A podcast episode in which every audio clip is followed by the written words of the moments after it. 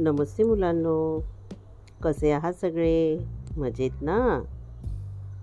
माझे नाव सुनीता पांडुरंग अनहुले आजची गोष्ट आहे हिऱ्यापेक्षा जनता महत्वाची.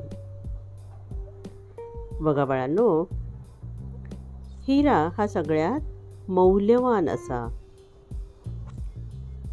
आता यावर आधारित आपण आज गोष्ट ऐकणार आहोत. एक राजा होता. त्याचे राज्य खूप संपन्न आणि तिथली जनता सुखी होती आनंदी होती. पण एका वर्षी राज्यात काय झालं माहिती आहे दुर्दैवाने पाऊसच पडला नाही. पाऊस पडला नाही त्यामुळे सगळीकडे दुष्काळ पडला. दुष्काळाचं संकट फार मोठं उभं राहिलं. गरिबांचे हाल होऊ लागले. बादशाने आपला सगळा खजिना जनतेसाठी खुला केला. एके दिवशी तो खजिनाही संपला. आता पुढे काय करायचं? हा प्रश्न राजासमोर उभा ठाकला. प्रजाजनांचे पोषण कसे करता येईल ही एकच चिंता राजाला सतत सतावत होती.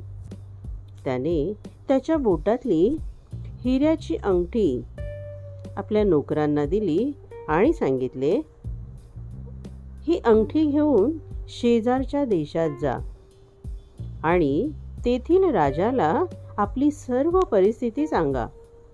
तो राजा आपली अवस्था जाणेल व हा हिरा फार दुर्मिळ आहे. या हिऱ्याच्या बदल्यात त्याच्याकडून धान्य मागून आणा. आणि हे आणलेलं धान्य आपल्या सर्व जनतेत वाटून टाका. मंत्र्यांनी राजाला विचारलं राजन इतका महागडा आणि दुर्मिळ असा हा हिरा तुम्ही विकत आहात? दुसरे काहीतरी? बघता येईल ना? करू काहीतरी सोय. त्यावर राजाने काय उत्तर दिलं माहिती आहे? राजा म्हणाला हे बघा माझे राज्य ही माझी संपत्ती आहे. माझी प्रजा उपाशी मरत असताना मी हा महागडा हिरा सांभाळत बसू. प्रजा आहे तर मी आहे. आणि असे हिरे पुन्हा प्राप्त करता येतील. पण प्रजा एकदा जर नाराज झाली ना तर पुन्हा अशी प्रजा मला कधीही मिळणार नाही.